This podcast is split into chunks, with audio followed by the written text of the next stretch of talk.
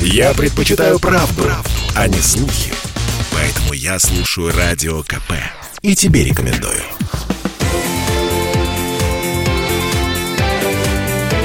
Картина недели. Это мы вернулись в петербургскую студию радио «Комсомольская правда». Я Дмитрий Делинский. Я Ольга Маркина. Ректор гуманитарного университета профсоюзов Александр Записуцкий. Заканчиваем подводить информационные итоги уходящей недели. А Здесь давайте немножко выдохнем. А, Значит, к черту войны, к черту геополитику. А, Поговорим о психологии. О желаниях. О новогодних желаниях, о том, почему они не сбываются и почему подарки не радуют. Китайские, видимо.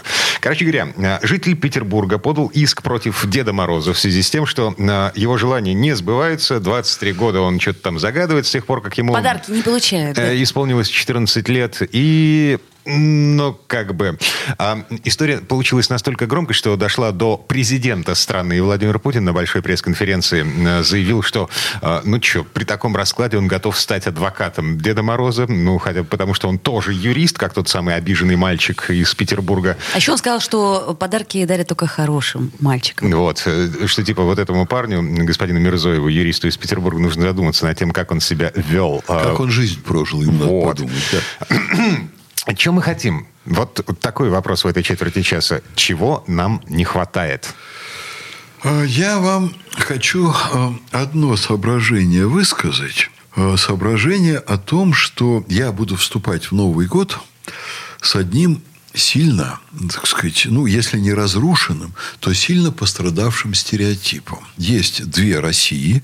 Одна из них – это Москва и Петербург, которые жируют, которые живут очень хорошо. А вот есть другая Россия, которая живет ужасно. По части живут хорошо, но вы знаете, что... Я думаю, что у нас, конечно, есть недовольные своим экономическим положением, но активная работающая часть населения, она, конечно, чувствует себя совершенно не так, как в 90-е годы. Этого не ощущают те люди, которые не жили в нашей стране в 90-е годы и не зарабатывали. Те, кто жили после советской власти, были в отчаянии. Людям надо было на трех работах работать, чтобы сохранить для своей семьи что-то для детей там сделать. Но в регионах происходит очень существенный подъем. И вы знаете, мы приходим к той ситуации, вот как мы говорили об Америке, не все пришли, но мы уже довольно-таки близко к ней, что если человек имеет работу, то он, в общем, может более-менее нормально жить. Он может жить и брать кредиты, он может по ним, подчеркиваю, не все, но очень существенная часть населения начинает жить прилично. И в регионах Понимаете, вот я все время считаю, что очень плохо мы отстаем от Китая и так далее, но я сейчас понимаю, что нельзя отрицать прогресс. И э, я встречаюсь с людьми, которые бывают в десятках и десятках командировок по всей стране в течение года, иногда там по три раза в месяц. Они говорят, Александр Сергеевич, везде там центр города приведен в порядок, чего раньше не было. Вот э, приезжаешь в город, где там 300-400 тысяч человек, и ты в центре города выходишь из троллейбуса и чуть ли не по, по колено в грязи.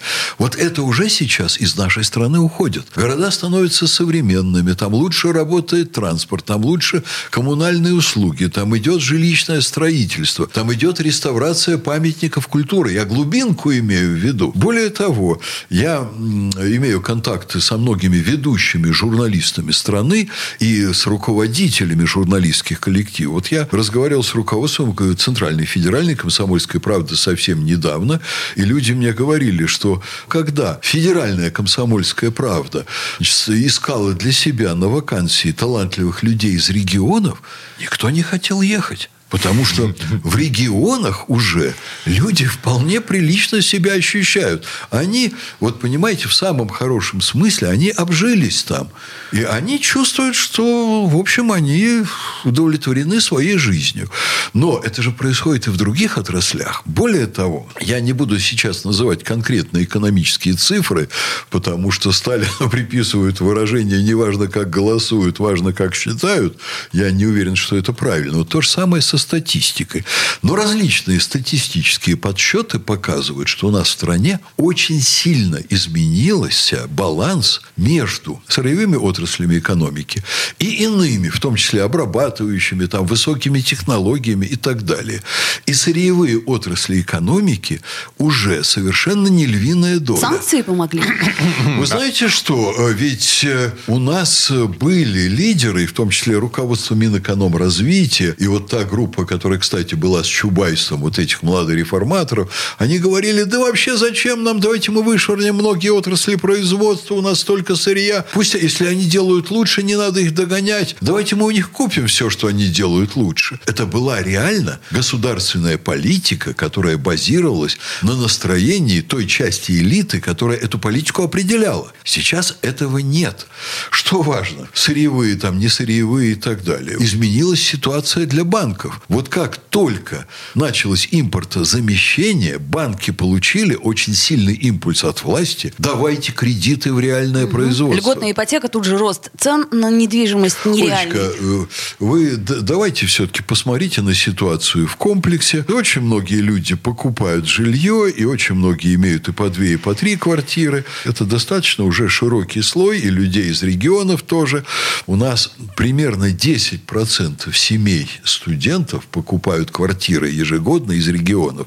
А у нас понимаете, не жирующая прослойка прислала своих детей. У нас примерно 30% интеллигенции и 15% из семей высокооплачиваемых рабочих. Это реально экономически весьма нормально существующий слой. И они себе покупают квартиры детям в расчете на то, что дети здесь обустроятся, а потом на пенсии многие родители планируют переезд сюда. Но совершенно прямо противоположная тенденция, э, противоположна тому, о чем вы говорили в самом начале. А, то есть, если в регионе регионах все хорошо, то зачем покупать ребенку квартиру? Пусть Здесь. живет в общежитии и вернется а, в тот регион для того, знаете, чтобы сделать этот это регион не лучше. Прямо противоположно, потому mm-hmm. что Петербург это все-таки регион, насыщенный огромными культурными благами, которые, э, простите, Петербург, которых нет в регионе. Это не прямо противоположное. Это дополняющее. Да, конечно. Очень многие хотели бы жить в столице на пенсии. А mm-hmm. работают они здесь очень хорошо у себя в регионах. Это mm-hmm. другая тенденция.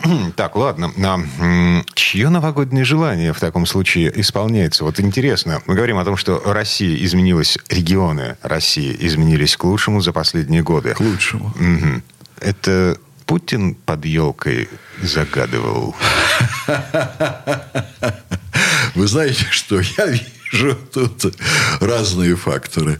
Вот есть Путин, который все время долбит чиновников, заставляет их работать на людей. Вот сейчас он додавливает, у него очень много методов контроля. Контроль над чиновниками усиливается. Против Путина чрезвычайно неэффективная социально-экономическая система, которая сложилась за 10 лет на ельциновских, ну, так образно говоря. И ему вот эту систему сломать очень сложно. Хотя у меня впечатление, что перед Мишустиным поставлена задача именно ее изменения постепенно, что чрезвычайно сложно делать.